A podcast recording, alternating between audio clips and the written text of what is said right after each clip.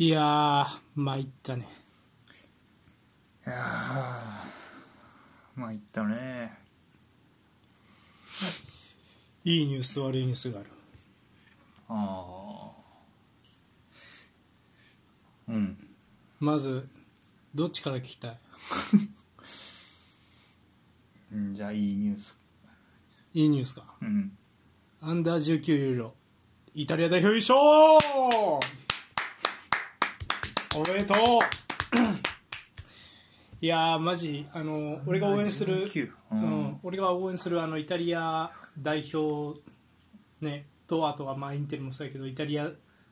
勢というような、こういうカルチャーさ、カルチャーに関わるようなチームが、うんちょっと決勝でほぼことごとく負けるみたいなことがついたんですけどうん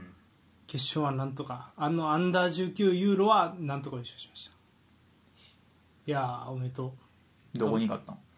決勝ポルトガルポルトガル、うん、準決勝がスペインあ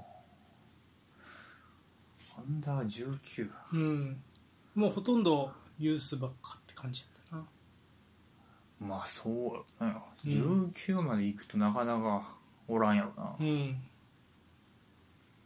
うーん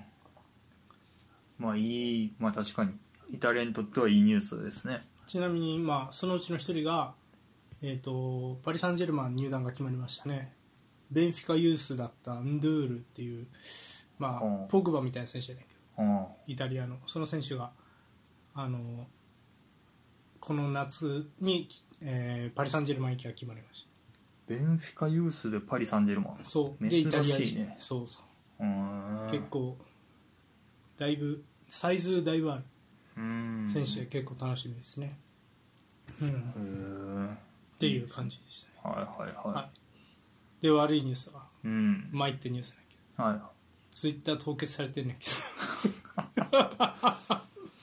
そうですねど何したんやろうなエルフトのアカウントがねうん参ったねうんまあなんかもうめちゃくちゃ凍結され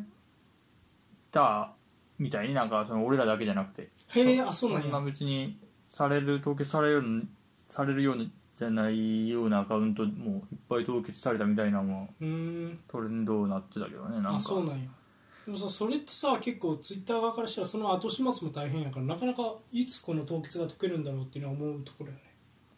まあそうね凍結まあその申し立てみたいなものはしてるけどう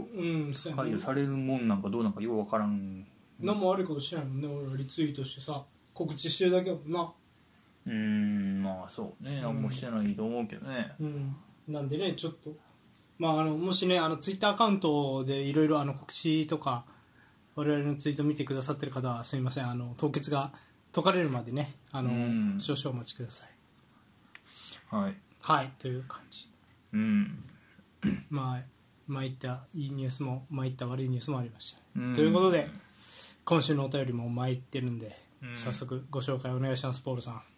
はいえー、っと10年安泰だなと思わせてくれた選手はいはいはいあの先週ねあのポールがデヘアうがんマンチェスター・ユナイテッド来た時にゴールキーパー10年安泰やなって言って本当にその通りだったっていううんことをきっかけに、そうですね、えー、3件いただきましてありがとうございますそうですねノーリスさんはいえー、と正直10年安泰と思った選手は数多く1人に絞ることは難しいですね、うんベストはもちろんメッシですが、うん左ウィングの定女とか瞬間的に輝いただけの選手もいたなうん、えーこのテーマで思い浮かべたのは最近 SNS, SNS で流れてたある画像ですうんその画像は上段にマドリーの若手選手8名、うん下段にバルサの若手選手8名のそれぞれ写真と年齢が並べられたものでした、うんえーバルサのメンバーはうんデビューしたばかりの新郎うんラーミン・ヤマル15歳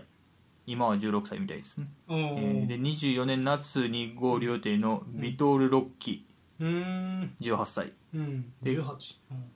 でガビ18歳、うんバルデ19歳ペロリ20歳、うんアンスファティ20歳うんクンデ24歳アラウホ24歳うんがバルサのメンバうんーでマドリーのメンバーはうん24年夏に合流予定のヘンドリッキ16歳はいはいはい新加入のアルダ・ギュレル18歳、うんベリンガム20歳うんカマビンガ20歳はいロドリゴ22歳うんビニシウス23歳うんブラヒム・ディアス23歳うんでしたうん両チームともこれだけ質の高い若手選手が揃っているということが一目で理解できあ一目で理解できすごくインパクトがある画像でしたうんというわけで最近10年安泰と感じたものは、うんラリーが2強の将来ということになりますかねうんとはいえ特にバルサについては今後もメンバーを維持できるかどうか財政面の立て直しが条件になりますけど、うんはい、はいありがとうございますバルサファンもう一人くれちゃんで一緒に紹介しますかね、はいえーグリさん、はいえーとアンスファティおーいえーデビュー当時の決定力とプレーの共有能力の高さに衝撃を受けた再び輝いてほしいはいはいはいありがとうございますうんスペイン勢ねうん先週え先週やったっけ若手特集やっうんそうね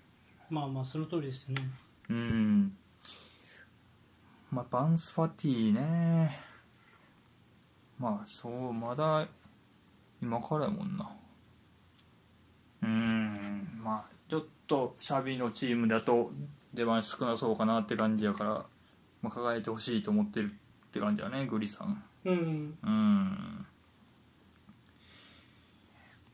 まあそうね難しい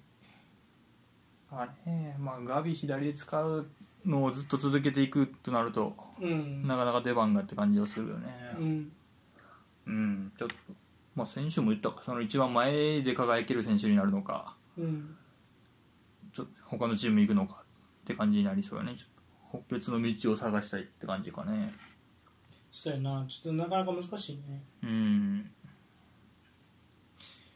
そうか、まあ、ペドリああそうね素直に左で使っちゃいかんのがね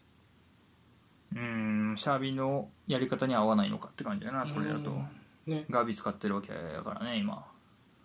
ガビインサイドに落として普通にあのブスケツ抜けたからそのまんま一個ずつポジション下げたら左に使えるんやけどなうーんそうねまあそういうプランも出てくるかもしれない今年からううん、んプレーの共有能力の高さっていうワードが面白いですね僕も思います、アンスファティって周りとのコンビネーションでも生きるタイプっていう意味であとスピードもあって、まあ、決定力もあるっていうところでまあねビニシウスとか、まあ、ムバッペ筆頭にビニシウスアンスファティとかは周りとの連携、まあ、いわゆる共有能力が高くて個でもコンビネーションでも生きるウィンガーっうんていう意味でそれがもう10代の頃からできてるっていう意味では新世代感があったよねアンスファティ。はいはいはいはいうんそうね単独突破だけじゃないタイプと、うん確かにうんあとシュートがうめえアンスファティはなんで結構期待したいですねそうねやっぱ決定力のイメージはあるねそんなあるあるあるそんなに見てないけど、うんそこのイメージは強いめねっちゃシュートがいいわけじゃないんやけどねうんそうねはいということでねうんいやまあ確かにラリーガ2強もね、まあ、素晴らしい若手がいっぱいいるんでねそうね確かに若いよな今み若いノーリスさん言ってくれたやつも、まあ、みんな20代前う半、んうんまあレアル・マドリードに至ってはね、あのートルコの新鋭ギュレルもあとエンドリックエンドリッキかあのブラジルのね16歳もうんうん若いけど、まあ、それだけじゃなくて、まあ、カマビンガロドリゴも若いしいやー、まあ、そう結ね構未来が明るいんじゃないですかね確かに、うん言う通りプラヒモディアスもまだ23やもんなまあ確かにな言うてもそうやな確かにねうんそうね楽しみですねうん頑張ってほしいなディアスにはせっかくねカカと同じ号差かなミランからうんそうねレアル・マドリードって、うん、はいはいはいはいコースだけはって話だけどなんでね結構ちょっとまあ右空いてるし楽しみなんでうん頑張ってほしいですねはいはいはいはいえー、もう一人ポッサンさんはいありがとうございますうーんラッシュフォードはい はてなで追ってますラッシュフォードこれはどっちなんやろそのううん、ユナイテッドファンなんかねうん、ガチなのか煽りなのかどっちなんだってポールへの煽りなのかどっちなんだっていう感じはすす るけどまあそうねで最近聞き始めてくれた人は知らないかもしれんけどまあ、うん私はユナイテッドファンではありますがうんラッシュフォードの評価が高くないユナイテッドファンで、まあ、結構ボロクソ言ってきたラッシュフォードを反ラッシュフォこーれドまで9000歩やもん なまあ契約延長してましたけどね5年ああそうなんやうんまあそうねユナイテッドファンやとしたらまあラッシュフォードと言い切れないところもあるって感じだよねだからハテナで終わってるわけだからねこの人もうホんッサムさんもね、でも出た時はそう思ったよな出てきた時はうん、まあそうねこっから順調にいけばシーズン目はまあ確かにまあ思ったかなじゃあ、うん、順調に行けばみたいなねことは思った気がするそうだねまあ伸び伸びていけば何もなく順調にって感じだったけど、まあ伸び悩んだって感じやからね去年はようやくなんか後半はうんうん点取ったけど、それまでそんなに点取れてなかったから何シーズンもうんうん、確かにまあまあ別に結果どうあれそう思った選手を送ってくださいってお願いしてたから全然いいんやけど、うんうん、まあそうねラッシュフォードとかマルシャルとかはそう思わせてくれた選手かね確かにああマルシャルねうんうんなるほどねまあ今25号やったかなラッシュフォードも、はいはいまあこっからですねほんまに結果どうかは10年後まあ20 10代やったから最初出てきた時、うん19だとかかじゃらなあいとまあ3年4年でそうそうなってくれるか本当にただ思わせてくれただけ思っただけで終わるのかゴールはそのどこだと思うんですか現状じゃ全然ダメなんですかやっぱまあ俺はそうやな全然ダメやねこうどう全然ダメというか、うん、どうなってほしいそのなんかこの辺までのレベルを求めてるみたいなそういまうあ、得点王やねへえプレミアへえああなるほどねうんまあそもそもだから、うんまあ、チーム勝たせてなんぼみたいに思ってるとこもあるから、まあ、デヘアはキーパーやからなかなか難しいとこもあったけどうんうんそうねまあまあそれがラッシュフォード一人じゃできることじゃないからもちろんチーム勝つっていうのは、はいはいまあ、もちろん難しいんやけど、まあ、その中でも、まあ、ケインみたいにうんチームは優勝できへんけど得点をなるみたいな選手もおるわけやから、うん、まあ、そこやなうん、俺のまあラインとしては一あ応あなるほどねまあ、プラスチームもうまくいって優勝できればいいねって感じやな、うん、なるほど結構ハードル高いね頑張ってほしいまあマンチェスター・ユナイテッドの10番ですからねそれは高いですようん木曜は、確かになうんはいまあマウントも同じぐらいけどね7番やし、ああそうかマウントもかうんまあ、基準は高く設定させていただいてますよって感じやなああなるほどうん、まあなんでちょっと頑張ってほしいですねうんまあでも状況が状況っていうのもあるよなもう今の年代ってねちょっともう相手が悪いってのもあるよな今のマンチェスター・ユナイテッドが対戦してる相手がうん、まあもう今後ペップいなくなった後あのシティ以上のチームプレミアからスッと出てくるかって言われたら相当出てこんやろうなっていう気がするやんうんまクロップにのリバプールにしろあうん確かにね一種この56年はその突然変異的とも言えるというかうん確かにそうかもしれんね時期が悪かったっていうのもあるよなまあそうねうん時期が悪かったうんまあそうやなよう言ってみればそうやけうどねんだからまあまあまあねただ、まあ、いずれその何、まあ、ペップにしろね、まあ、クロップにしろ、まあ、時代はこう終わると思うんで、うんまあ、その時まだラッシュフォードがいるともしかするとあるかもしれんなっていうだってまあ25とか6とかやろ、うんまあ、あと5年ペップおらんやろどうかね気がするけど、うんうんそれこそあと5年おったらなんやっけ、えっと、13連覇完成してしまうよ だからまあまあまあそれは分からんけどうんまあそうねまあペッうんプみたいなのが出てくるかもしれんしね残り5年5あ万ー5そうね年やとしてあの時の悪さから出てきたように誰かがまた出てきてってなるかもしれんしねまあどうなるか分からんけどうん、うんなんでちょっとね、あのまあ、今後ラッシュフォードとプレミアリーグ全体というか、まあ、万有とねプレミアリーグ全体に期待していきたいですねう、んいはいということで以上ですかはいありはいお便りいつもありがとうございがとまうごすざいます今週もね移籍ニュースがたんまりとうんあるんで紹介していきますもうちょっとねまあただまだ確定しないようなニュースも多いですがまあ移籍ニュース中心にやっていきます私がインテリス佐藤さんそしてお相手マンユーファンボールイでーすエーイはいニュースのコーナーイエーイニュースニュースニュースニュースニュースうん移籍のニュースですよ夏の移籍市場動きまくってるんでそれを紹介するニュースのコーナーです、毎週ね私、えー、と我々ルフトメンバーが、えー語りたいニュースをセットして語るニュースのコーナーなんですが、まあ、移籍ですねうん早速紹介していきますかアーセナル方面プレミアリーグ、うんはいバババンといきますまずはえっ、とアーセナルがね2名の選手獲得しましたまずはえーディフェンダーのティンバーを獲得、うんはい、えーオランダ代表の、えー、とディフェンダーで、えー、とさらにどでかいのが、えー、と総額、えー移籍金が、えー、とクラブ英国人選手としての歴代最高額を更新して、えーデクラン・ライス、えー加入が正式発表、はいということでアーセナルは、えー、とティンバーとデクラン・ライス獲得を発表しました。うんはいということで、まあ、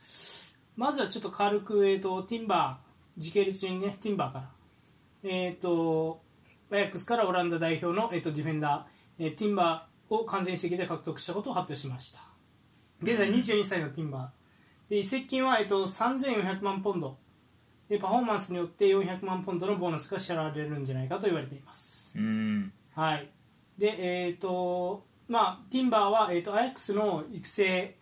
組織出身で、まあ、現在22歳と、うんはいでえー、ともちろんねテンハーグの時代にもいた選手ですね、うんうんうんお父さんはあれなんじゃなかったっけなごめん違うのかなティンバーっていう名前の確か名ディフェンダーもいたような気がするんですが、まあ、ちょっと一旦置いといてうんはいまあえーとまあ、ドリブルで運ぶのがうまくて、まあ、パスつなぐのもうまいようなディフェンダーですねでサイドバックもセンターバックもできるんじゃないかなというような選手でカタールワールドカップでは、えー、と初戦を除く4試合でフル出場を果たしているとオランダ代表として、はい、なのでかなりこう期待されていた選手が、えー加入しました、うんはい、ということでまずちょっとティンバーどうですかあそうねちょろっと見たけどうん映像、まあうまい選手だね、うん足元うまい、うんまあ、運べるっうんていう印象やな、うんあんまり、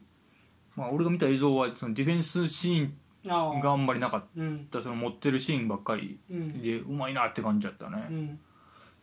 でまあ右サイドとセンターバックが主戦場って感じかな、うんまあ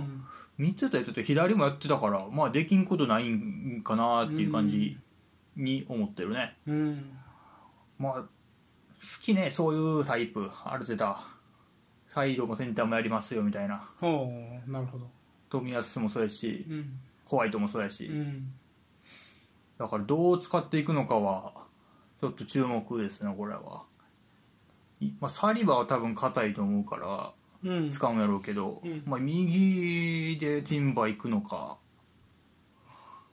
そう,、まあ、そうなると冨安ちょっと苦しくなってくるよねで左で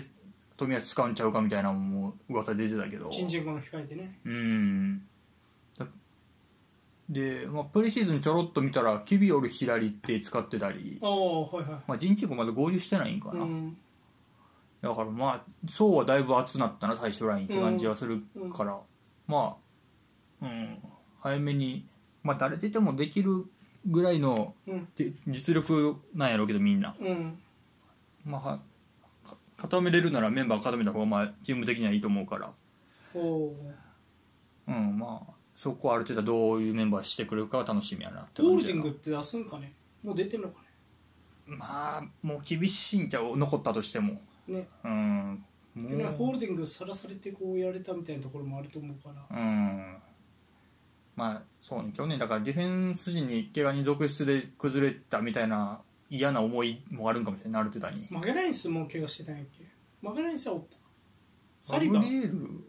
はおったんちゃう最後までうんさ最後の方おらんのかとかうんまあでも結構ずっとおったイメージだけどねい左やサリバとやっぱ冨安の怪我が痛かったみたいなう感じ、んそうねやっぱそう2枚一気にいなくなると厳しかったなっていうまあベン・ホワイイトがライバルですかねティンバーの場合は最大のライバルは多分右まあサイドバック右で使うとなるとそうだよねうんまあうんなるほどねはいそうだねということでまあ選手層が充実させたっていうような今日ですかね去年優勝できなかった要因を潰してきたっていう感じ、うんはい、ただ、えー、とこれ驚きましたデクラン・ライスついに動かなかった大物が動きましたね獲得を発表そと,、えー、とすごいね総額1億500万ポンドうんはいというような、まあ、1億ポンドプラス500万ポンドのオプションっていうような形でしたねはいはいはいでアーセナル史上最高額の、えー、と移籍金で,、はいでえっとジャック・グリーリッシュ、えーアストンビラからマンチェスターシティにね、うんいたグリーリッシュの、えー、と1億ポンドも、えー超えた、えー英国内移籍金史上最高額うんは、そうですねあで最高額イギリス人の移籍では最高額となっているうんというような形になりました。はいはいはいはい、ライス、えーと今24歳で、えー、ともちろんねウエストハム一筋でキャリアを、まあ、送ってきて、うんはい、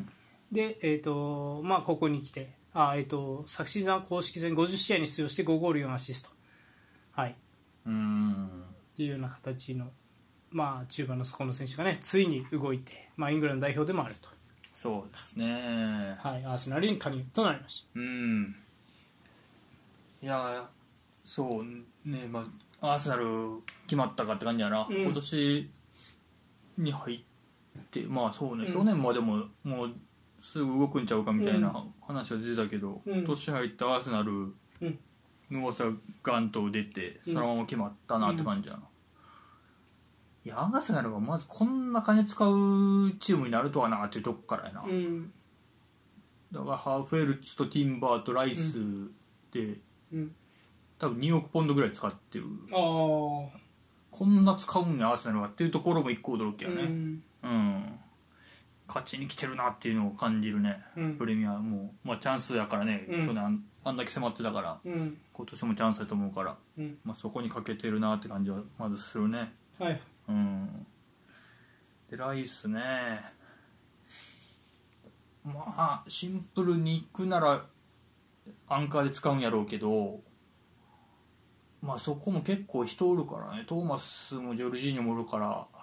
まあ、トーマス出ていきそうみたいな噂も結構出てるけどムスリムやもんなどういうことサウジはメッカですからねイスラム教の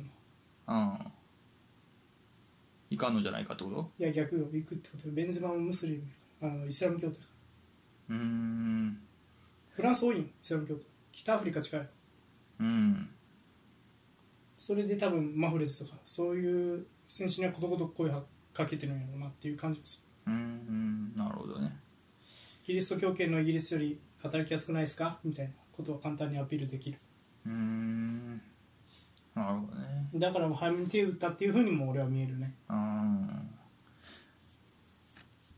まあそれトーマスが抜けるんならまあジョルジーニと併用で、うんまあ、基本ライスで行くんかなまあ慣れるまではジョルジーニもあるかもしれんけどって感じかな、うんうんまあでもうんそんなに難しくないと思う慣れるのもプレミアでずっとやってるしジャカのポジションとかはうーんそうこまあないことない感じはするけど、うんうーんそこそこかって感じやななんかあそううんめっちゃ個人的な意見やねんけど俺は結構ポールと逆でうんなんかアーセナルがさ昨シーズン補強うまくいっていった理由ってさうん似たような戦術のにあのチームから選手引っ張ってきたからやんうんつなぐベン・ホワイトまあ元ブラえベン・ホワイトどこやっけつなぐチームから来たよなベン・ホワイトブライトンやったかなうんまあ今考えるとねポッターの元につないでたチームよねとか、うんまあでジンチェンコジェズスは言わずもがね、うんもう師匠のチームから来たそれでいくとライスだけちょっと黄色違う感じせえへんまあやってるサッカーは違うねうん、あんなあの綺麗にポジショニングしてつなごうみたいなサッカーって多分ライスって初体験なんじゃないウエストハムで今までやったことないし、イングランド代表でもやってないうんだからちょっとなんか時間かかるんちゃうかな、みたいいなことはちょっと思うでだから逆に言うとそれはジョルジーニョに任してジャカロールの方が合いそうやなっていう気がしてうんなるほどねうん自由に動く方が合いそうみたいなうんっていう印象ですまあそうねロドリとかさジョルジーノみたいに動かずに受けてターンして自分が動いてセンターバックに運ばせるとかっていうタイプうんでもなさそうやんうん目立ってる時はいいみたいなさイはメいはーいジやから、はもちろん守備はいいんやろうけどだからなんか、うん、どうなんやろうっていうのをちょっと思うんですよいうんそうねまあそこもまあ全然、まああるとは思うねそれジョルジーニョとの併用もいやーそうやねあれそうやね、確かにけまあそうやなむずいよまなあプレシーズン何試合かやってるけどアーセナルもトロサールそこで使ったりしてんのよね、へえあそうなんやうんまあ、まあそれもメンツが全部揃ってないし、うん今の段階っていうのもあると思うけど、うんだから結構攻撃的にそこ生かせたいんちゃうかなっていう気もしてんのよねってことインサイドはだからそこの後ろでガンガン潰せる人を置きたいみたいな、うんようやったらジョルジーヌリライスかなみたいなことも思ったりしてるからうんもちろんそうやねうんまあそうやねそこ確かにそこで、まあ、守備面良くてもオフェンス面持った時にグダグダなったってなってきたらアスアルテタも結構狂うやろうからプランがうんまあそうやなそこもうまいことライスがはまればより一層アーセナル強くなるなっていうとこうんかねうんうんうライサーなんでライサーは環境の変化にねすんなりこう適応できるかどうかには結構注目したいんそうねジンチェンコはすぐやったからねまあジンチェンコはそうやなうんうんそうやなまあこれも使い方うん、ジェズスもすぐやったやっぱ似てるんやろうなと思わされてねあんなすぐなことあるっていうぐらいすぐやったんだ普通のチームで考えたらねそうだうね、んまあだからそのジャカポジションが難しいやろね多分ああ誰置いてもまあジャカの同じことをやるのは難しい気がする、うんなんかまあ確か同じことも共になるライスが一番近いかもしれやないなろそうやろ近いやろサイズ感とうん空中戦の強さただ問題1個ジャカは結構気が利いて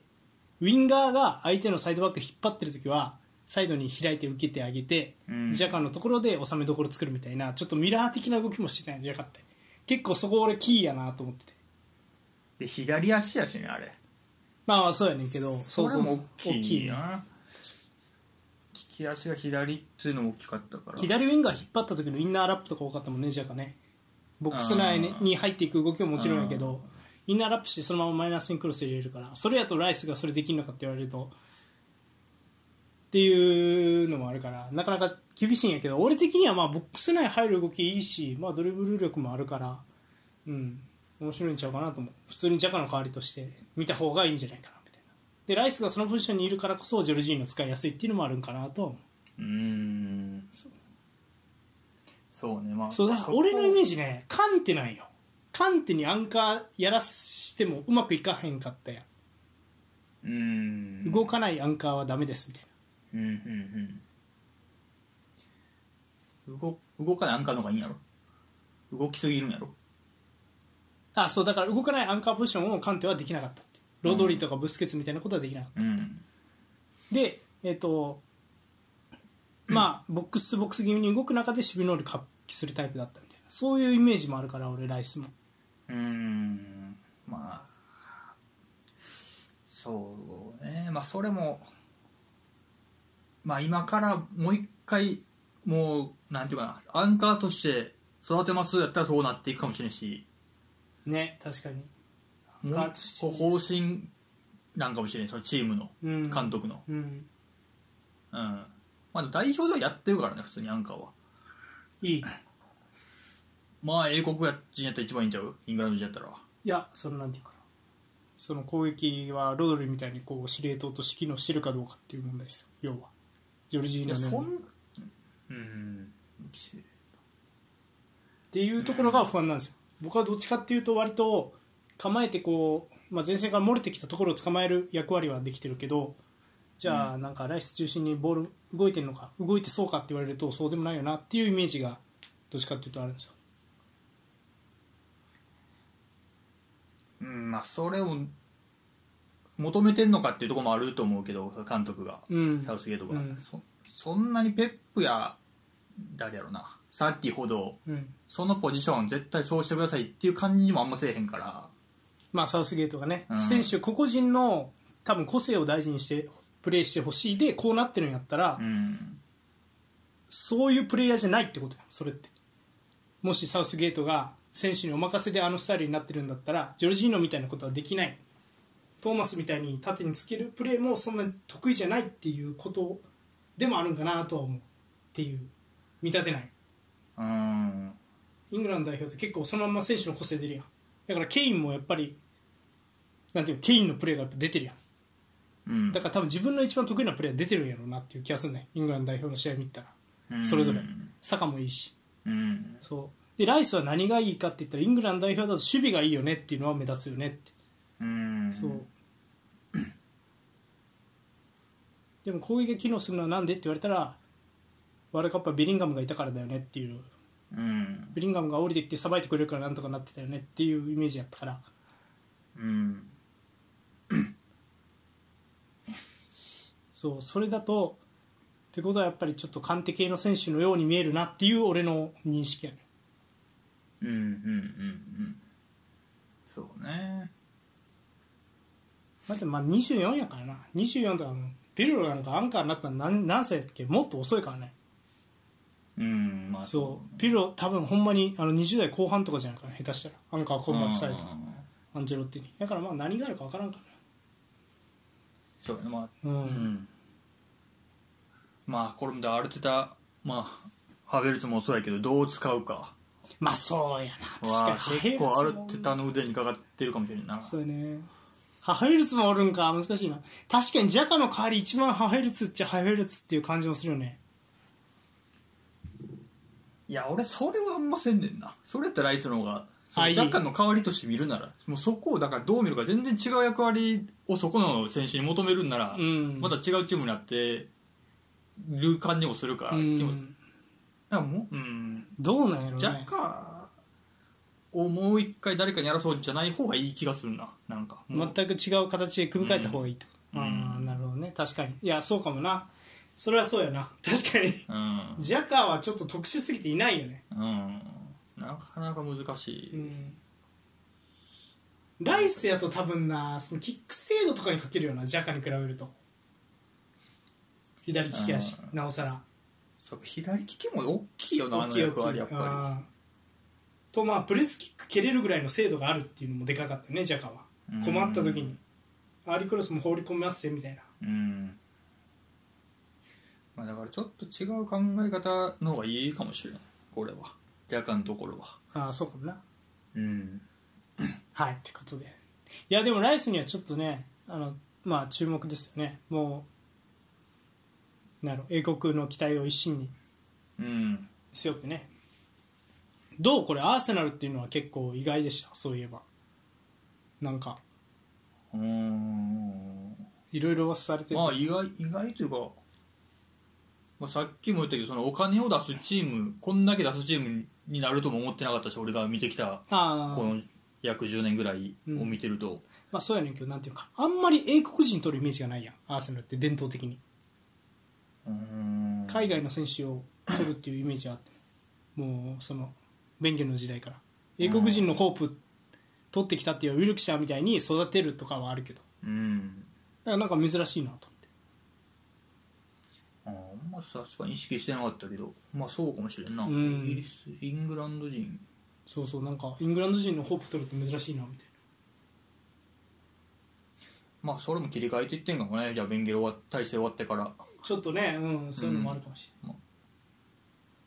そうね、まあ、坂とかも出てきてるし、まあそうやな確かに、まあ、ホワイトとかも取ったしうん確かにイングランド人多いねそう考えたらねうんちょっとそういう方針もあるんかもしれないね、うんどっかに確かにはいということでまあちょっと期待したいですねうんはいえっ、ー、と以上がアーセナル方面でしたはいあのプレミア方面意外と決まってないよねあーあんまり動いてないんだうよね、んあのはい噂はあるけど、あの噂あるけどちょっと決定したやつからね話していきたいんで噂はちょっと一旦無視してじゃあその次セリアミラン方面いきますうんはい、決まったのは、えー、とまずミランは、えー、とどっちから行こう有名な方から行くか、えー、とミランは、えー、とアメリカ代表の、えープルシッチ獲得を発表、はいえー、と移籍金は、えー、と2000万ユーロ、うーんはいえー、とチェルシーのフォワード、えーアメリカ代表のプルシッチが、えー、と4年契約で、えー、と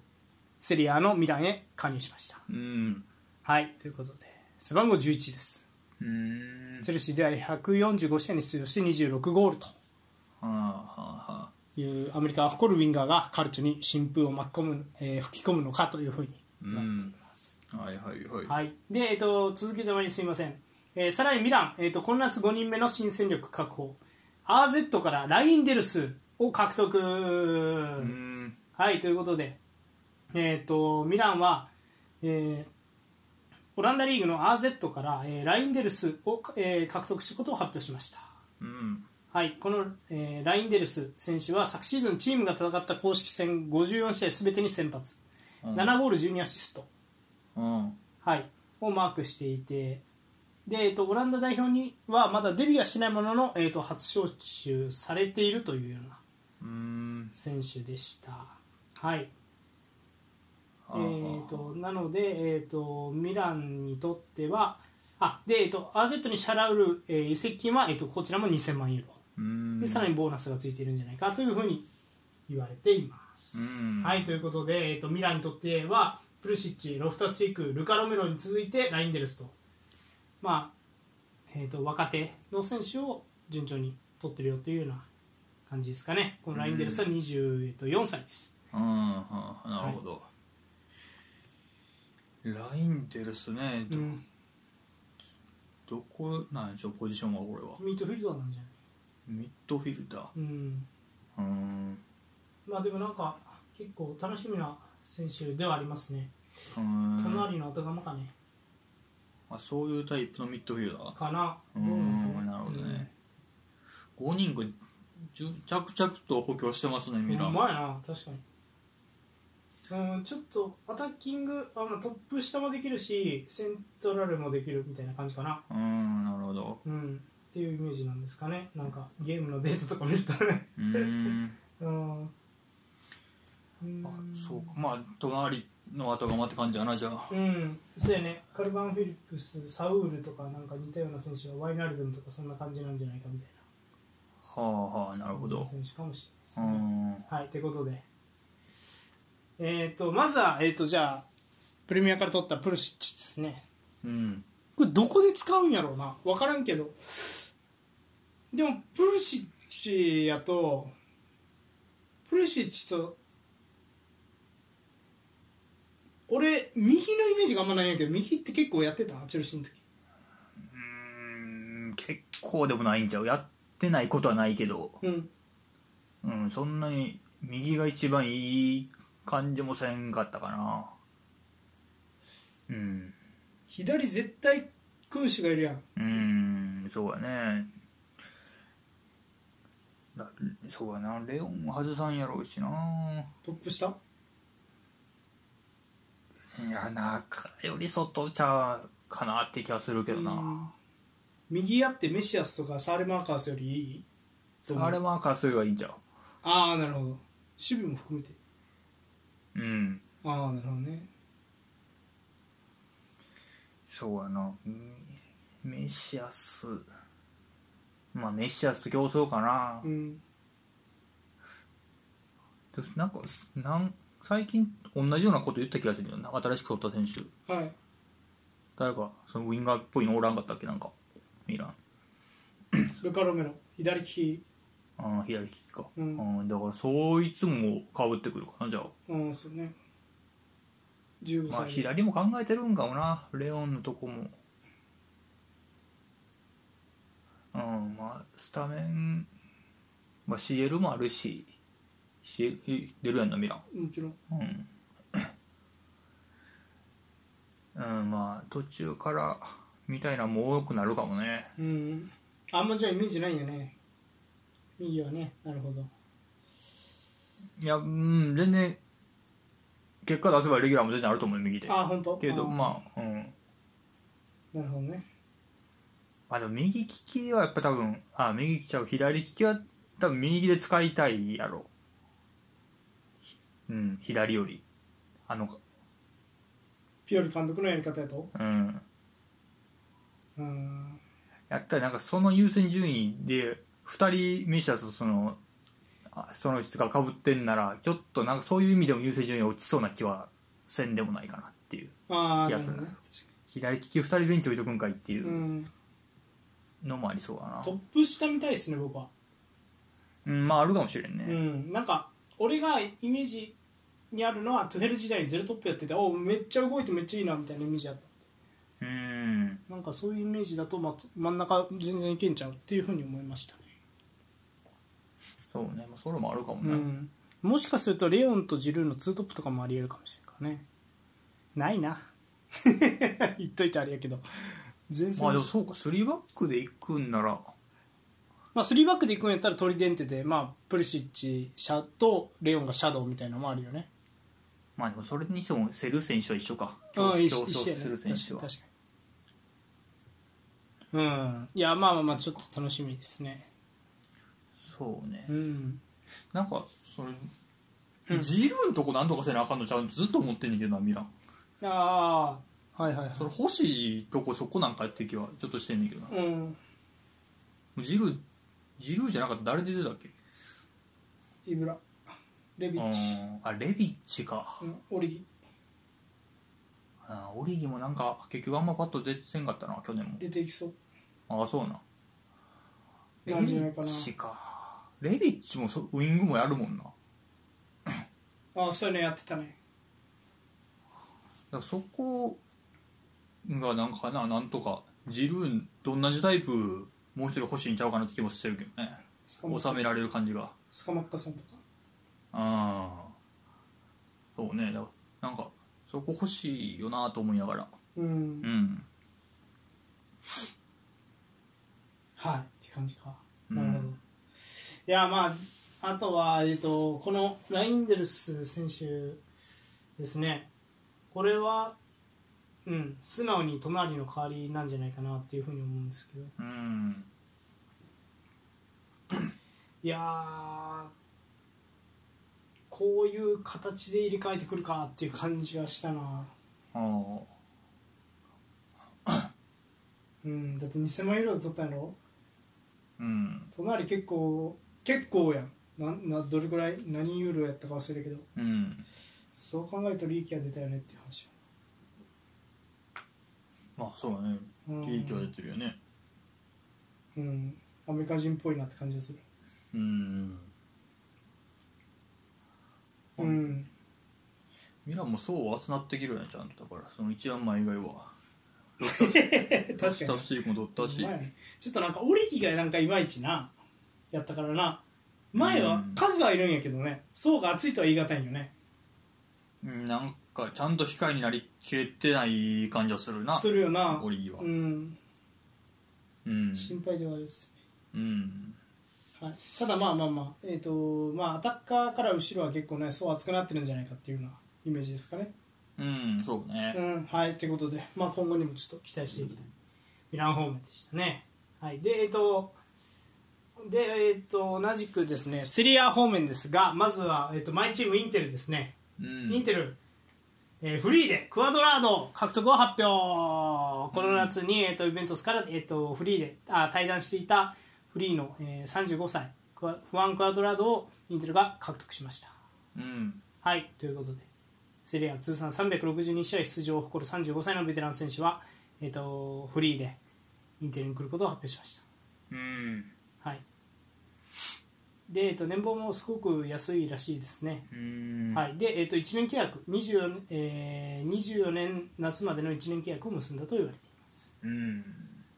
はい、ということでクアドラードがインテルに来ましたで、えっとはいはいはいちょっとこの4波でをご紹介するとインテルのウルトラスあの熱狂的なファンがねめっちゃ怒ってるね、怒ってるうんうんバカ野郎と言ってますねほなんか気に食わなしウルトラスから言わ言わせるとうクアドラードがうんやっぱりあのー、イベントスの選手だからっていううんそれは昔からそんな感じなそれはまあイベントうんそうねライバル関係もあるけどやっぱうんなんか結構選手と揉めたりとかも多かったしねクアドラードあとはまあ嫌われるプレッシャーでもあるしななんかうんなんかちょっと評判良くないですねインテルファンにうんうんっていうのもあってねちょっとトシさんはどうなんですかそれはえ俺はあんまりそういう嫌い好き嫌いを気にしないから、うんうん、好き嫌いを気にしないんであまりむしろ、まあ、戦術面で見るといい補強だなって素直に思います、うんフリーで右にクロッサーはいなかったですからね去年もう含めて、んそうかでディマルコって結構飛び込めるんですよあの CL 決勝とか見てもうん分かる通りエリア内でも結構怖い仕事できるんですよディマルコってうんうんうんネーションズリーグでも点取ってるオランダ相手にあーねそうかそうかだから結構エリア内の動きもできるんですけどそうのん個性はやっぱりき切ってなかったじゃないですかうんクロスサーとしてみたいなそのそうで例えば逆あのゴセンスもいるけど右からクロス右にクロスサーがいないみたいなバレッラがなんととかするしかないみたいなうんところやってんやけど右にクアドラード置くといろんな選手を警戒せなあかんくなると思うようんなるほどねラストパサーとしてうんだから攻撃の幅広がるんで僕はいいんじゃないかなと思いますはいはいはいは補強としてはありいなるほどいいじゃないですか、じゃあそう、うんと思うただめっちゃ怒ってるよねウルトラさうんそうでまあ対談するんじゃないかって言われてるけどね対談すんのいや違う違うあごめん対談じゃないあの会談するんじゃないかって言われて会る談そのファンとね、うーうんんうそ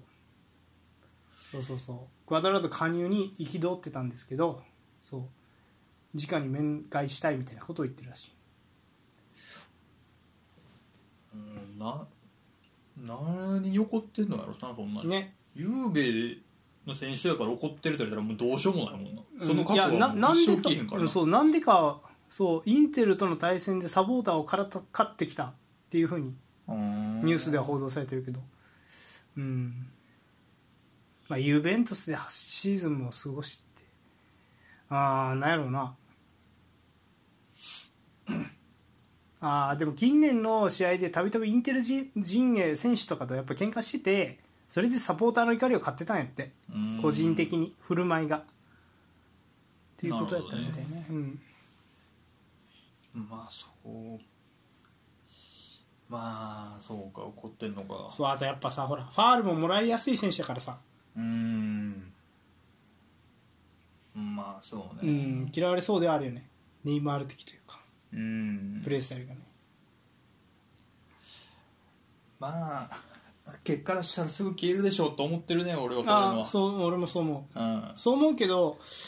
普通にあのなんやろななんつったらいいんかなまあ戦術どうこうっていうよりは35やからうんで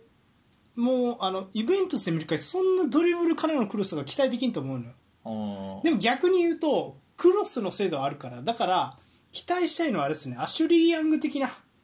うんグロッサーとして脅威を与えてくれるパートタイマーじゃないけど、まあ、勝負の切り札だったりとかあはっていうふうに使うと面白いんじゃないかなっていうふうに思います素直にうんなるほどうん、なんで結構期待したいですねそうですねうんはいっていうのが、えー、とスリア方面のニュースでした、はいじゃあ次これちょっと,、えー、とでかいニュースですねブンデス方面なんですがまずこれどでかかったですはいえー、と韓国代表の、えーディフェンダーナポリのねスクデッドメンバーキム・ミンジェがバイエルンと5年契約、ん正式加入を発表しました。ははいはいい、はい、ということで、えー、とナポリから、えー、と韓国代表のえーディフェンダー、キム・ミンジェをバイエルン・ムンヘンが獲得したと発表しました。うんえー5年契約、28年まで、はいはいはい背番号3と。うんうんうんはい。ということで。えっ、と、えっ、と、バイエルンは、えっ、と、5000万ユーロを支払って26歳の、えっ、と、キム・ミンジェ獲得を発表しましうんた。はい。でえっ、と、この移籍金はアジア人史上最高額となっています。ほうなるほどはい。ということで、キム・ミンジェが、えっ、と、バイエルンへと、えー移籍が決まりました。うんバイエルン行ったかキム・ミンジェね。そうかマンチェスター・ユナイテッドとかもされてたよね。うんそうね噂は出てたね、いやすうんまあ来ても面白かったねユナイテッドうん。うんそうやなデリフトよりはいいんじゃないですか足元があるんでバイエルンに合いそうやなっていう気がしますそうねなんかデリフトと確かに被る感じはするなイメージ的にタイプ的にはねうんでも多分キム・ミンジェの方がうまい、まあそうかねうん、ナポリでできてるかうん、まあ、これでデリフトウパメカのキム・ミンジェらうん、で回すんかなうん、強そうやね強いねうん強いガチガチって感じがするなと3バックもいけるし4バックでもいけるしウパメカの右キム・ミンジェ左もしくはデリフト左うんそうかストリームやりしやる可能性あるか、 そうトゥヘルかまあただ普通になリュカ・エルナンデス抜けてるからね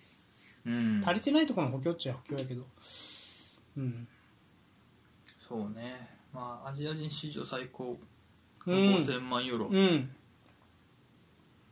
まあ5000まあそんなもんかまだ1年やもんな活躍ちゃんとしたの、うんナポリでうん26歳まあバイエルンでどこまでまた上り詰めれるか、楽しみだよねアジア人としてうんうんうん、そうだねこまあそうね5000万ユーロか富安3000万ぐらいだったよな多分ああそうアーセナルうっんてう時、ん、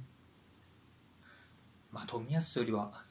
価値高いかスクデッタか、そうねナポリか優勝してるしうねんそれは違うようんアジア人で中心選手でリーグ戦優勝した選手って多分キム・インジェと香川ぐらいじゃない4大リーグやったら、まあ、5大リーグやったそうねらもう絶対的レギュラーとしてうん岡崎いや絶対的レギュラーよそうよやったレやッサっンたよめちゃくちゃ全試合ぐらいスタメンやったよ岡崎マジ俺なんかバーディーが絶対的レギュラーで岡崎はもう一人なんかライバルみたいなのがおった気がするんだけど長身フォワードのまあ基本ほぼ全試合途中交代だったけどね岡崎はああなるほどねなんかこうそうじゃなくてさそのもうもう完全なるなんていうエースというかレギュラーみたいなうん涌谷と香川とキム・ミンジェ、まあ、岡崎もそうかもしれんけどっていう感じかな数少ないよねやっ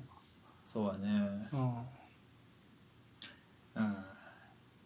ソン・フミンとかが今動いたらもうちょいするんかもなまあでも年もあるかああ孫はマジで毛が多いからな難しいよなまあ多分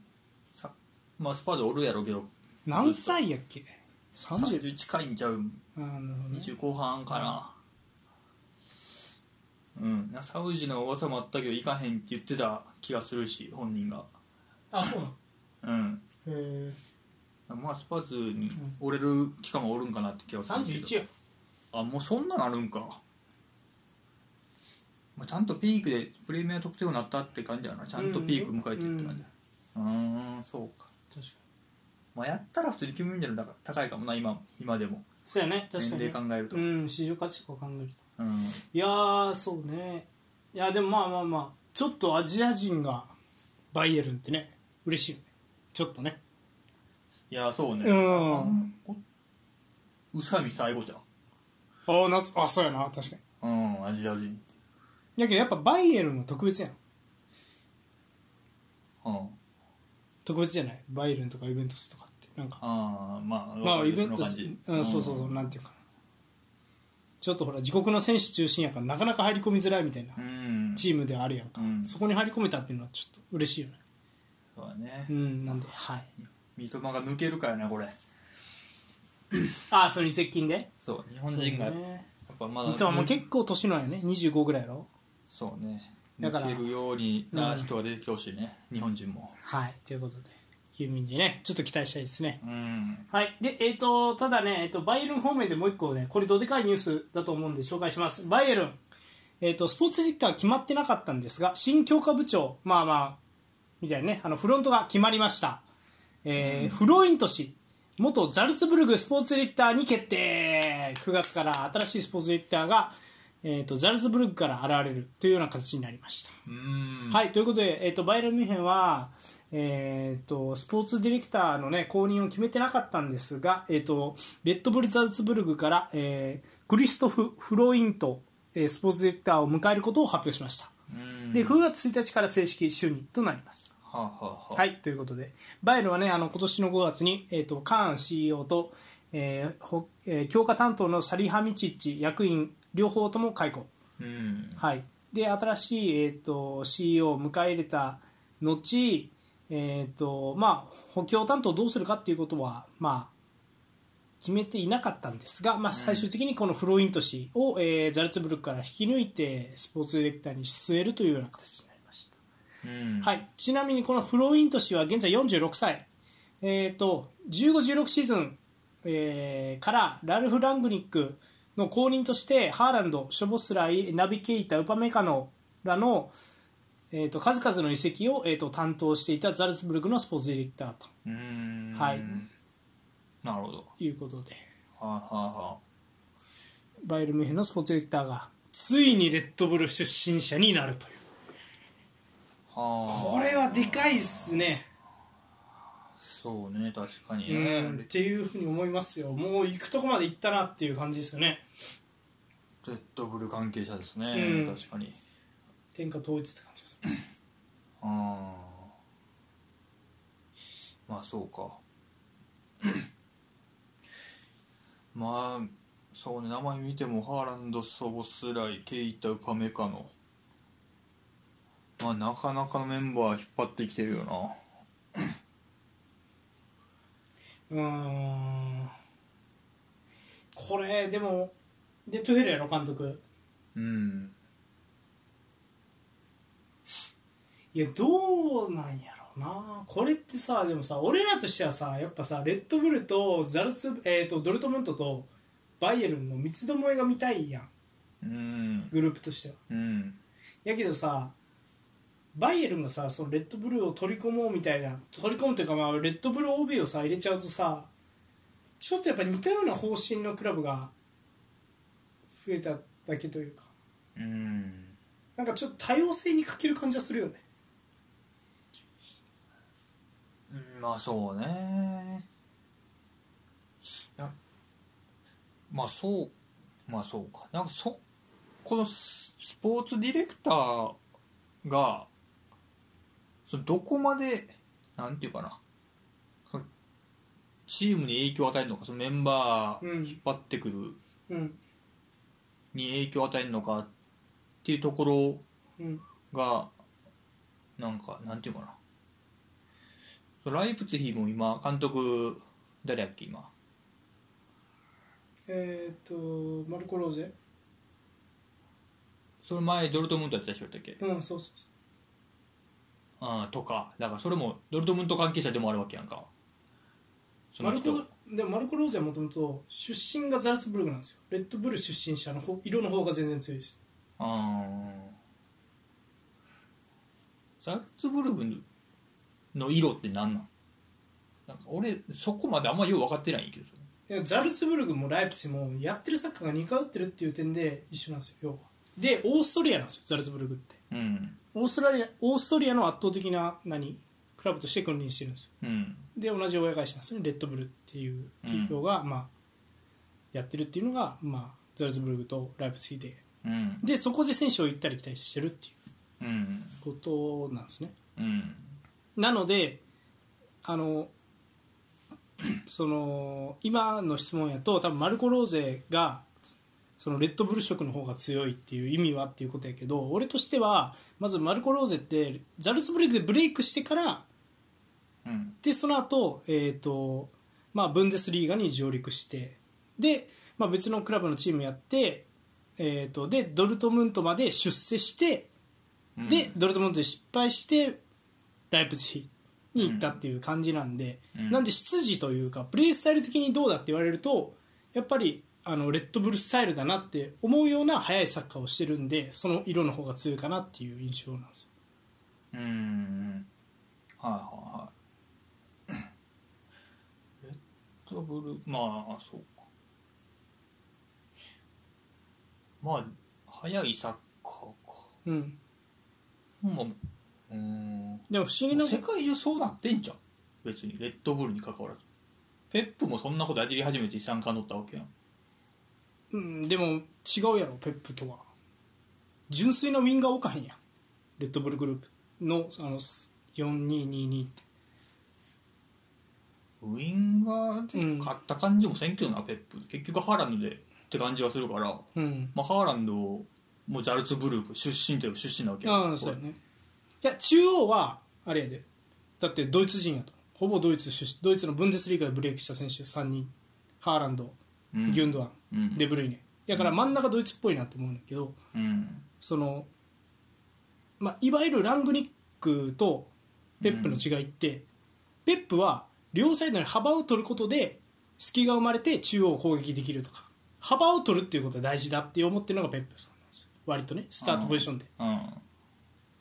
なんやけどラングニックは幅を取るのは無駄だって思って常に狭く攻めてうん距離感も狭いと即時奪回もできるっていう考え方なんですようんはいで簡単に前線にボールはまあラングニックは割と簡単に前線にボールを送ることもあるけどペップはそういうことはしなかなかしないじゃないですかうんだからそこが違いかなとな何が言いたかったんやだからうーんディレクターまあまあ確かにそれトゥフェルもそんなサッカーに完全になっていくならこのディレクターの影響うんめちゃくちゃ強い、うんバイエルンもそうなっちゃってるんやなって感じするけどなんかなプレースタイルはうん監督に委ねられるもんやと思うね現場の、うんでもこの人がディレクターやってるってことは取ってくる選手はレッドブルも目つけてましたみたいな選手でうん選手を集めかねんなと思ってうんは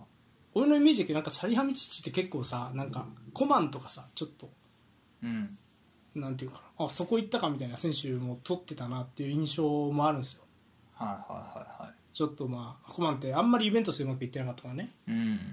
みたいなこともあるんでなんかそこは個性的やったなともも思うんやけどそういう個性がなくなっちゃうんじゃないかみたいな要は狙ってる選手も似たような感じになっちゃうんじゃないかなみたいなるほどそういうことねなうんそうそうそうプレースタイルとかは多分まあバイエルンは、うん、何がバイエルンスタイルか分からへんけどさ、うん変わらんと思うスポーツディレクターでプレースタイルは変わらんと思うしピッチ上の戦術とか戦い方とかやり方は変わらんと思うんだけど、うん取る選手が似てくるんじゃないかみたいな目つけどころも同じようなところからうんっていう可能性は結構あるなと、なるほどそれでなんか個性がこううん はいはいはいまあ確かにそれはそうなるんかもしれんなうんうん心配っすなんでまあそうねまあすうんなんかもうざっくり言うと結局分裂内で活躍した選手を引っ張ってきて勝つチームやからええんちゃうって気もするねなんかああなるほどねそうなんかそされを分裂で活躍する前に取るかどうか移籍金が上がる前に取るかどうかみたいなああそうねいやなんなんつったらいいんかなうんうんそうね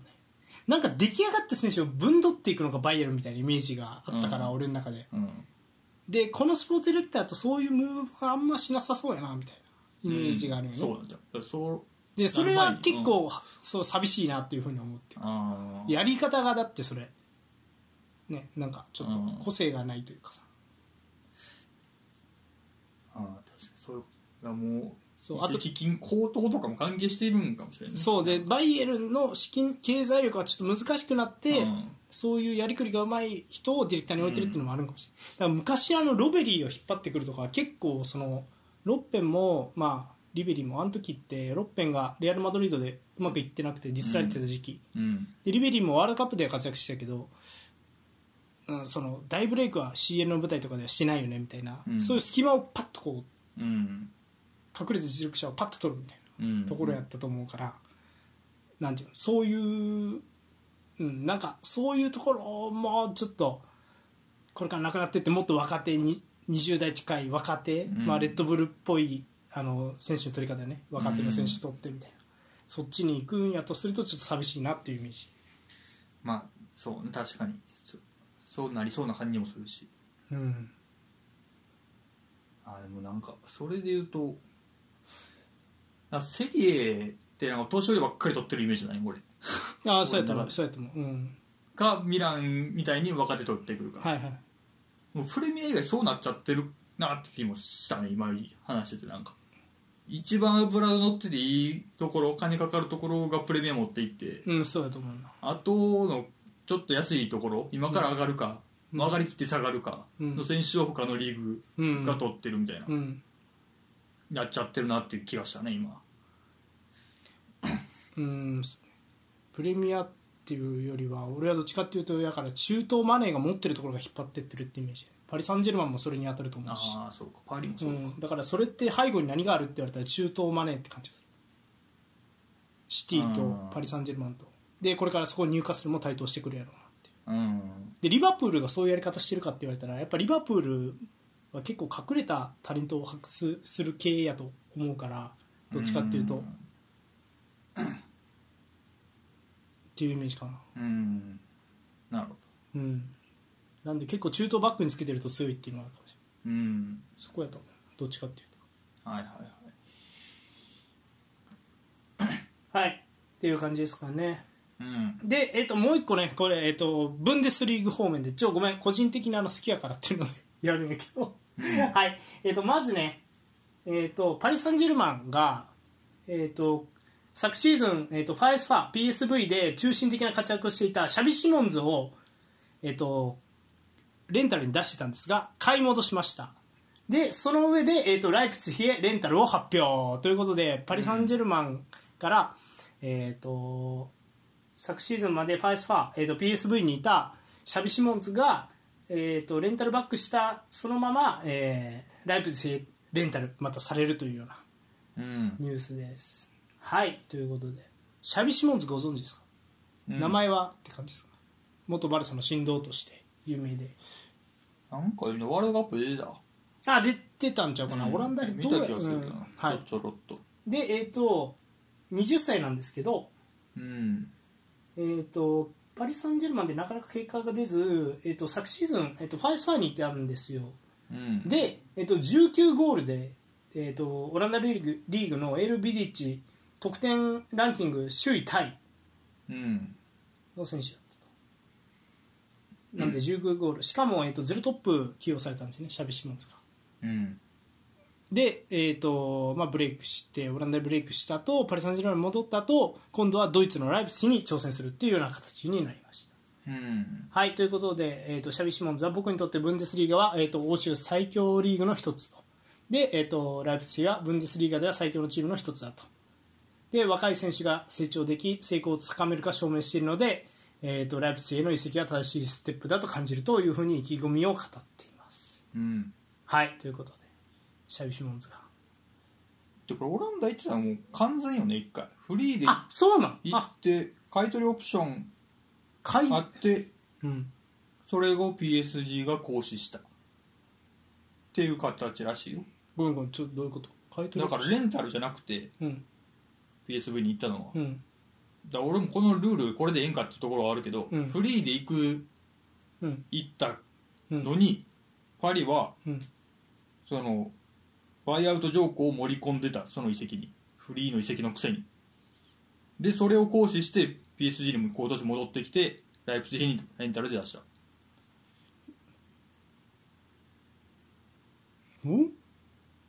うんそれってレンタルとどう違うの倍買いだ戻しから情報フリーやから遺跡金は発生しないよな移籍金が発生しないレンタルなんじゃないそれって分からんけどまあでもほんそうまいうレこンとなタルあのる逆にでもレンタルでも多少発生するやろ移籍金って何百万ユーロかポンドかああやけど、うん、でもそれやってることってレンタルなんじゃないって思うけどレンタルじゃないよねとりあえずフリーでまあまあ要は買い戻したよね、そうレンタルって絶対戻ってくるけどもう絶対戻ってくる保証はなかったよパパパリ側が買い戻しオプションを行使しなければっああなるほどていうことちゃう、あうあん、だからフリーの移籍やのにそんなことできるんやって感じはするけどなんかそれってフリーじゃないやんフリー,、まあじゃあフリーって無条件ってことなんじゃない記事が間違ってんかもしれない分からんよねうんまあまあまあいいやあーこれどうなんやろなでもそれ聞くとまた複雑な話になるけどでも俺的にはなんかなんなんつったらいいんかなシャビシモンズってまあなんて言ったらいいんやろ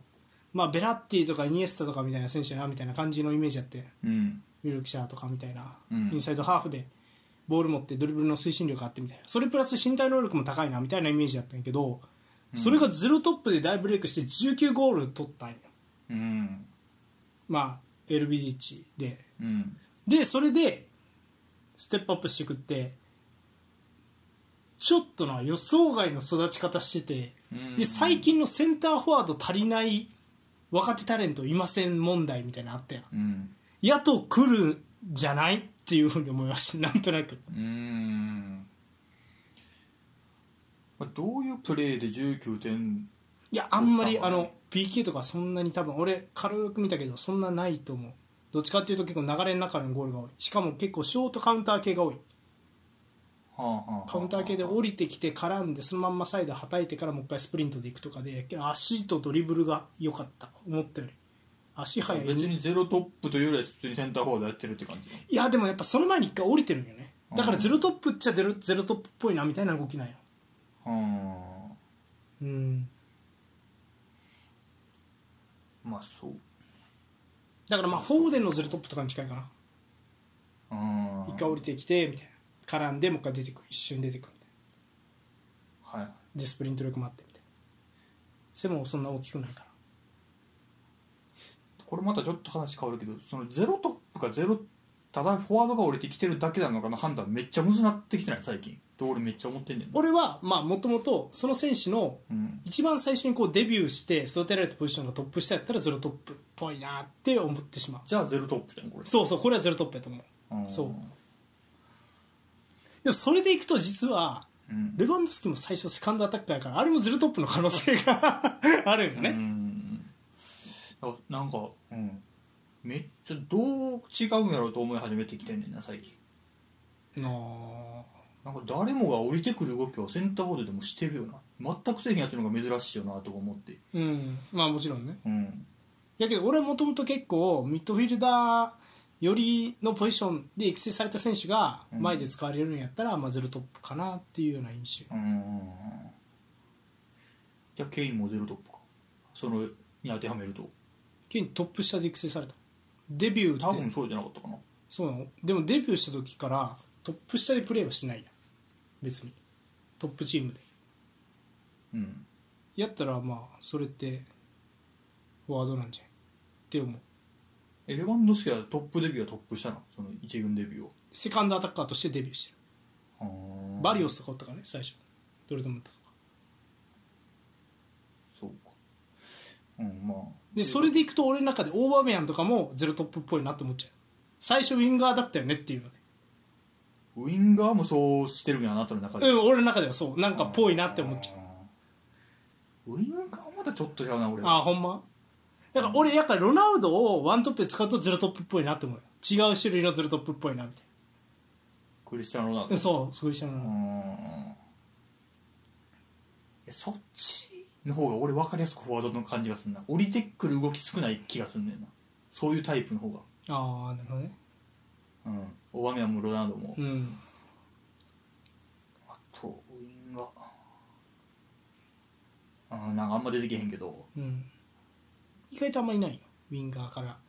フォワードって役はあるんやけどあファン・ペルシーとかかな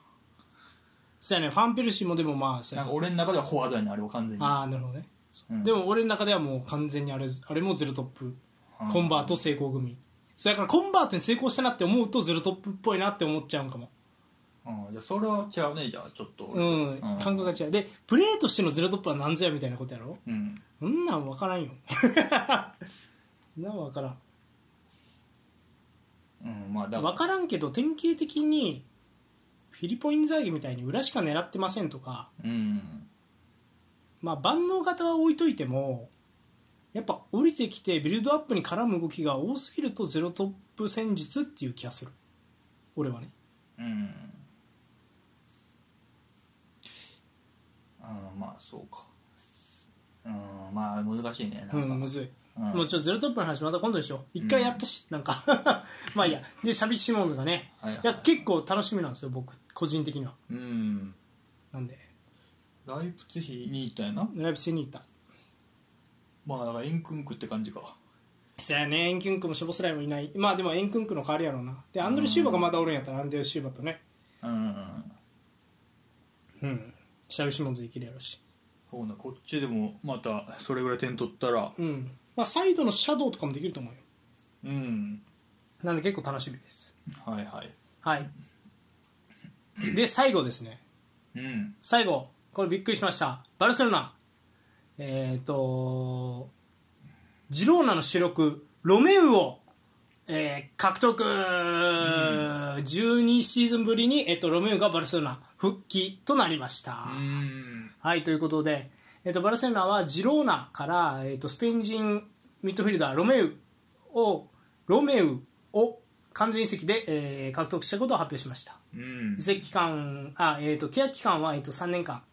26年までとで、えっと移籍金は450万ユーロなんじゃないかと言われていますうんはいということでえっ、とうーんロメウえっ、と現在31歳なんですがそもそもバルセロナの育成組織ラマシアに入団していてでえっ、と順調に成長した後でえっ、とどこ行ったんやったっけなまあセインツのイメージが強いねスインツの意味強いけどあれ最初はチェルシーですねチェルシーって24試合出場したんですけど、まあ、その後出場機会がず、えー、と減ってでその後バレンシアシュツットガルトにレンタルされてで、えー、と16年に15年15年に、えー、とサウサンプトンに移籍と、うんでサウサンプトンでは主力として7シーズンうん結構長くサウサンプトンで活躍してそうですねで昨シーズンにジローナうんと3年契約で、えー、とスペイン復帰を果たしていて、えーバルセロナへ移籍となりました。うんはい、バルサ期間ですか12シーズン前におったんやえロメウってどういう印象うーんまあセントラルミッドフィルダーって感じかな442の中2枚って感じかダなブルボランチのって感じうんブスケツの代わりとして考えてるのかなんかワンアンカーでいかなさそうな感じがせえへんなうんわかるバルだセかはら、今年うん、俺もフレンキーとうん、並べるならロメウだみたいうん、などっちが出てくるか分かんねえみたいなことできそうやなみたいなうんっていうことを狙ってるのかなっていう気がする守備の時はまあどうなるか知らんけどねうんなんかそうフレンキーのこう控えぐらいのイメージなんかなって気がするなだフレンキーの横にペドリ置いて、うんでフレンキーの横にペトリオくフレンキーの横にペドリ置くえアンカーはどうするのでアンカーはないあはい4231はい、フレンキーの間にペドロかはいでまあフレンキーの控えにローメウぐらいあのイメージなトのッかなプ下は誰がいるトップ下そこで言うと去年まで誰やってたっけペドリそこはペドリがやってたうんか、左ガビブスケツ出てない時どんなんやったっけフレンキーがアンカーやってたんか完全にいやどうやったんやろって感じやね確かに俺らブスケツ出てないしあんま見てないから分かんない、誰おるんやとペドリガビフレンキーケシエとか出てたんあかあ出たね確かにケシエとなんか並んでたのフレンキーがそういや「勝たー!」みたいな話したっけ、うーんでロメウ誰か取ってたよなバルサ中盤中分取ってた取ってなかったかあギュンドアンやあほんまやなギュンドアンとユニゴ・マルティネスに次ぐ3人目の目ギュンドアもおるからあまあギュンドアおるんかじゃあペドリギュンドアフレンキで行きたいか中盤じゃあフレンキはアンカの方がええんか ペドリギュンドアンインサイドの方が生きてくるかまあでもぐるぐる回りながらやるんかなあんまりアンカーフレンキってせずになんかでもアンカーだとロメウって気がするねうーんまあそうか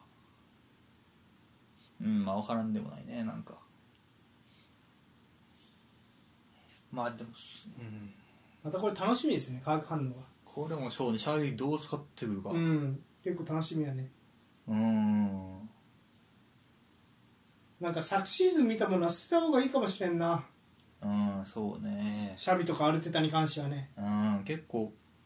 か同じことを求めてもできてないなっていう印象が強くなりそうやからうんそうそうそうそう選手、まあ、ちょっと抜けた選手のうん穴がでかすぎるそのうんえっ、と誰やったっけアーセナル抜けたんがジャカやろうんでブスケツ先輩やろ うんそう考えるとなんか去年と全く同じことはやんないような気がするなうんそうだねギュンド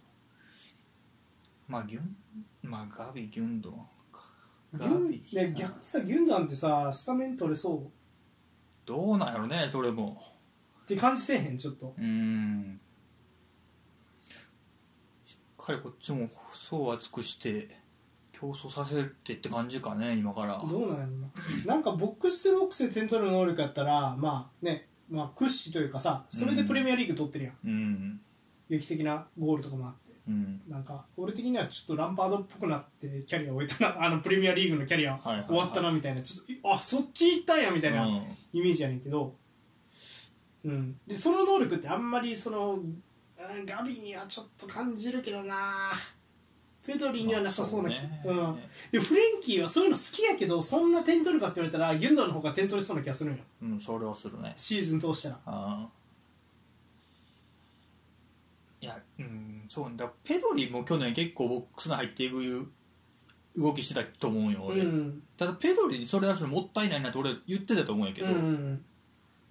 らそれを今年ペドリにやらしてあペドリじゃないギュンドアンにやらして、うんペドリもうちょいだからボックスの外付近バイタルエリアぐらいでうん散らすなりシュート打つなりうん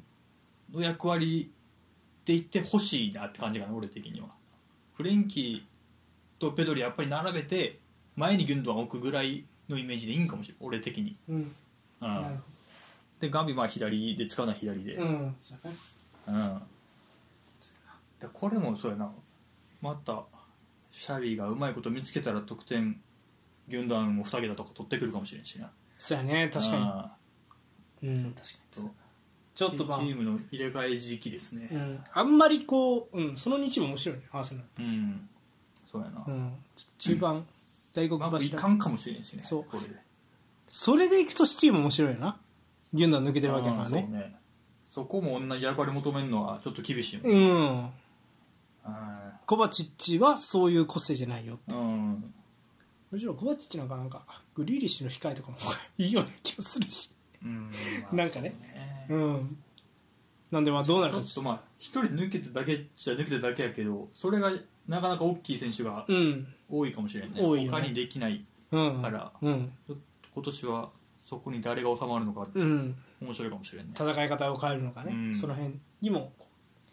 注目 してはいということで